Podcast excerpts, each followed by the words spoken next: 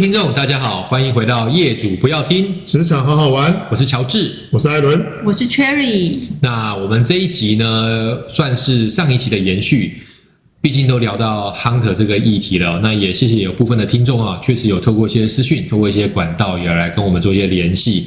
那在这边衷心的祝福，那 Cherry 他应该会是你在接下来职业当中非常棒的一个 Hunter 好朋友。那后续会怎么发展的话，我们就就拭目以待啦啊，也拭目以待。那也希望是说彼此合作默契会非常好的啦。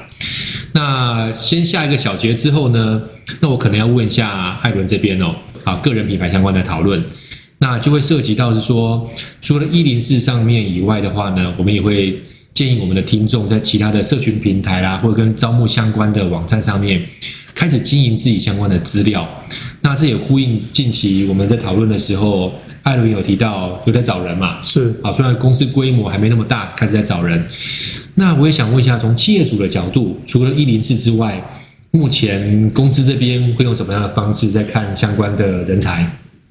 除了透过朋友介绍之外，或是 Hunter 的朋友啊，Hunter 好朋友 Cherry 哦，那其他部分可能会从 LinkedIn 或者是。FB 上面找一些资料，嗯嗯，啊，因为其实上面会有一些呃定期比较积极的人会去 po 一些他个人的职缺，但是有一个问题点就是他 po 上去仿佛不是这么积极，嗯嗯，哦，资料是很完整的，然后经历也丰富，但是当你仿佛在跟他联系的时候，他会觉得他会担心我们是不是诈骗集团，因为第一个，也许我的知我的公司知名度不是这么大。但是网络上查得到相关公司公司的一些简介，但是他们还是会期待更往好的公司里面去发展。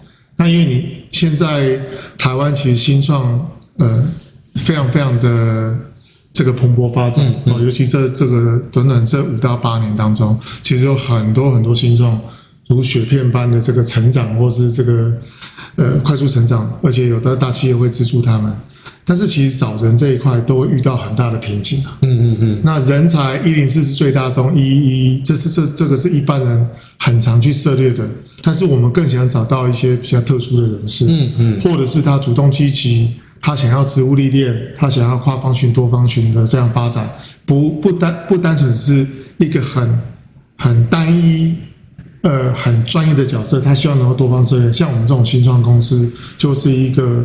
很好发挥的机会，嗯，但是 LinkedIn 真的没有想象中这么好，好跟这个面试者做一个很好的互动，所以我也遇到这样的问题点了。了解了解，其实我简单的做个补充哦，因为当然当然，相较于国外的话，台湾呃用 LinkedIn 或者是我们俗称领英这样子的一个平台的话有，但是呃上面的话其实。除非他有很明确的、明确的表明他的求职意向，不然的话，他比较难向一零四做一个匹配。因为一零四我们会主观的认定他的履历如果能够被企业搜寻得到，代表说他求职的意向是比较直接的、明确的。那这一段的话，我也想听听看 Cherry 的意见，因为这些平台或这些媒介也通常会是 Hunter 这边在搜寻人才的话很重要的管道，对吧？没错。所以呢，我们其实，在透过 LinkedIn 在跟呃，就是候选人联络的时候，其实我们都第一个，我们是会很真诚的去表明我们的来意啦，嗯嗯，对，然后我们会尽量提供公司的一些资讯，去让他可以去信任我们是一个正派的公司，嗯嗯，对。那以我来讲的话，基本上我初步跟他呃第一第一次接触之后，我其实会透过电话的方式或是 email 的方式去跟他联络。OK，对，然后我觉得建议听众啊，就是说如果你你担心会是诈骗集团的话，最好是可以跟这个顾问是有呃电话沟通过。嗯嗯嗯，对，那。甚至可以可以约见面也是很 OK 的，哦、面对面对面对面的谈。嗯、对，那我觉得在这个过程当中，你可以尽量的去发问他对于这个职缺的了解程度。嗯嗯，因为很多，因为呃很多职缺其实都会在一零四或是一一一或是公开的资讯会有一些工作条件的曝光嘛，嗯，所以其实都查得到。对，可是实际上，如果这个这个顾问真的有跟这家公司合作的话，其实他会更。更深入的去了解一些很细节的东西，比如说这个位置为什么会找人？嗯嗯嗯嗯。OK，他要能讲得出来嘛？嗯，不是在公开资讯查到的嘛？这这是不会讲。然后呢，他可能要 report 的对象是谁？嗯哼，这一零四一一也看不到。对。然后再来就是带几个 member，对。对然后以及就是说公司对于这个职位的期待。对。对。那还有薪资的 range 嘛？嗯嗯，因为这是一零四都是公开资讯是不会不会曝光的。对，或者他写的很很笼统。对，都是很 roughly 的这样子。对对。所以如果说假设跟你沟通的这个顾问可以把这些 information 讲得很清楚的话，那代表他这个是是真的。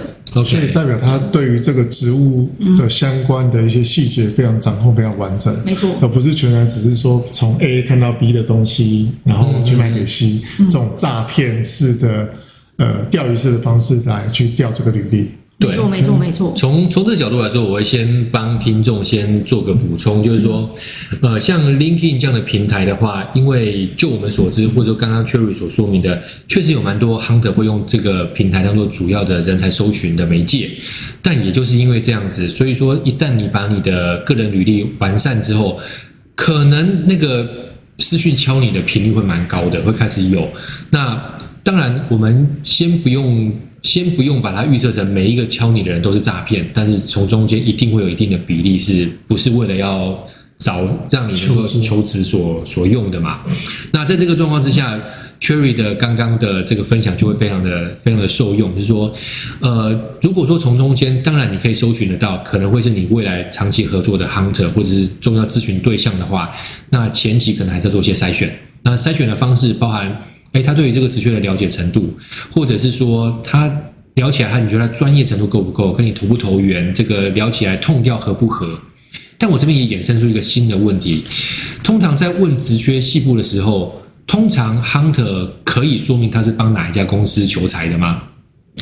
呃，我觉得是看状况，但是第一时间其实我们不会透露。为什么？因为当然有些是公司的要求啊。Oh, OK，对。有些时候呢？因为这个也是一个手法啦，我们 hunter 的手法之一啦，嗯、就是说，就是说，我们一旦因为这你讲出公司就是一翻两瞪眼，嗯嗯嗯，那我可以告诉你说，有三家公司在找这这一个位置，OK，那也许这三家公司可能其中一家你没那么喜欢，可是另外两家其实是可以命中你你想要去的，oh. 但是如果我一旦讲一家公司就是。你不喜欢就没有没有再 contact 的机会。那为什么会是讲到公司之后会，反倒这个明明就是有机会的，会会最后是对方对方不愿意？因为有可能他有，我们都一定会对于一些企业是有一些品牌印象嘛。嗯嗯。比如说有些人就说，哎，我我就不喜欢顶薪啊，因为他要上新闻啊，老板就是没有职业道德啊。嗯嗯。对啊，可是如果如果说假设我希望可以跟这个求职者。有接下去的交谈跟交流，那当然，也许他这一次可能不想要去这个顶级，可是我未来还是有其他的机会可以找他嘛，所以我希望可以跟这个人保持联络，所以我在第一时间是不会去透露，我可能会大概讲，比如说我我不会讲公司名字，如果他希望我可以真的讲出公司名字的话，我可能会给他三家。哦，可是只有其中一家在找人。嗯嗯嗯嗯，或是其中两家在，可能是同行业的这样子，同产业同同产业对，OK，因为我希望可以跟他保持就接下去的可能性，可能不只是这一次，而是说可能可以跟他更进一步的，就是取得一些呃联系，或者说培养这样的关系。知道，对我个人而言，我会希望第一次他就告诉我公司名称诶，因为呃，我不太喜欢那种。被钓鱼的感觉，就是你告诉我是哪一家，那所以对于这个 hunter 来说，如果是谈的投缘，下次有更多机会，我们可以变朋友。嗯嗯嗯。可是如果你连第一家都不愿意告诉我，就哦有三家或是有两家，会不会遇到类似像我这种状态？是他很明确的要知道是哪一家公司？会会会，所以我会告诉他。或者是说，如果假设你告诉他三家，嗯嗯，那最后谈到最后的细节之后，是那一家去面试，最后破局了，这这会不会有可能发生？哦。应该基本上，我们是在初期第一次接触的时候不会直接透露公司。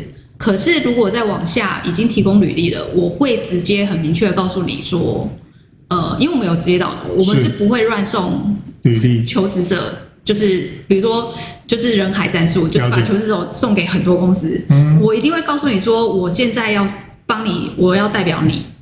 送进去哪一家公司，你觉得 OK 吗？嗯、因为到时候如果安排面试的时候，公司一定是要曝光，嗯，对，那对求职者是很不尊重的，是，嗯，他就哎、欸，我没有说要去那家公司啊，你都把我送了，对、嗯，所以这会有很大的争议，所以我我个人是不会做这种事的啦，对，对，所以确实啊，就是听众也可以听得出来，好的 hunter，专业的 hunter 跟不专业的 hunter 有本质上的差异。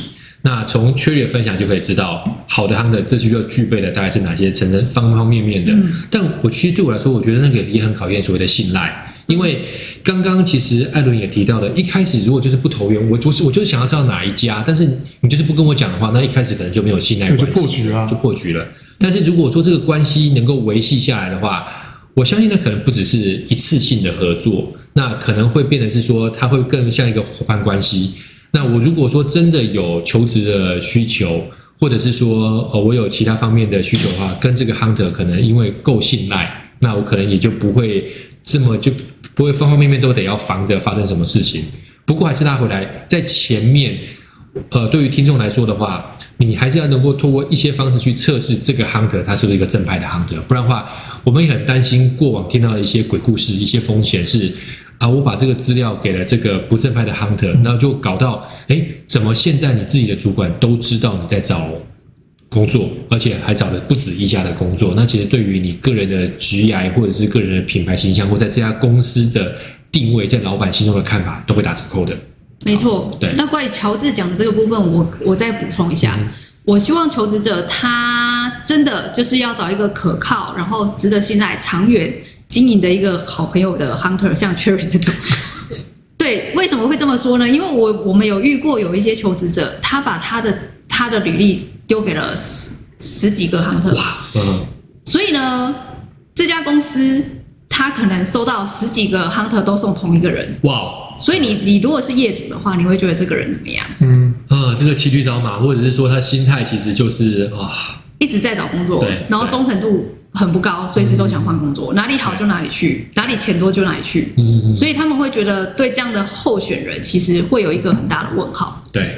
所以你你自己的个人品牌可能会因为这样子被搞砸。嗯嗯嗯，了解。对。那我也想再问一个额外的问题是，刚既然说像 LinkedIn 它会是一个比较好的，可能对 Hunter 在搜寻人才的一个管道，那。Cherry，以你个人的专业资历来说的话，你会最看重，或者是说最希望听众他们在哪一个部分做完善的说明，或者是呃这个内容的更新？嗯，我觉得是他的工作经验，还有他的呃专业技能。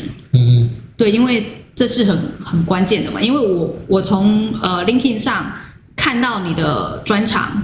或者是说你的工作经历的一些说明，我就很很快的可以知道说我现在手上的职缺是不是可以 meet。嗯嗯嗯嗯，对，了解。所以这也呼应到我们先前在聊的是，无论是一零四或者是你个人的简历上面，看起来最重要的，因为你如果工作一段时间之后，除了你的学经历之外，啊学历之外，重要的还是经历，还是在经历这边。那详实的描述你的每一个工作的起訖日，跟里面工作的内容，更重要的是在过程当中你完成了什么样重要的事项。没错。那我相信对于阅读呃这个这份履历的这样的，无论是 hunter 或者是这个这家公司的话，都会是比较有注意的。没错。嗯，好，那除了经历之外呢，在呃在搜寻过程当中，有没有对于希望持续的更新，或是持续针对个人品牌在曝光这部分在加强的听众的话，有没有哪些其他额外的提醒？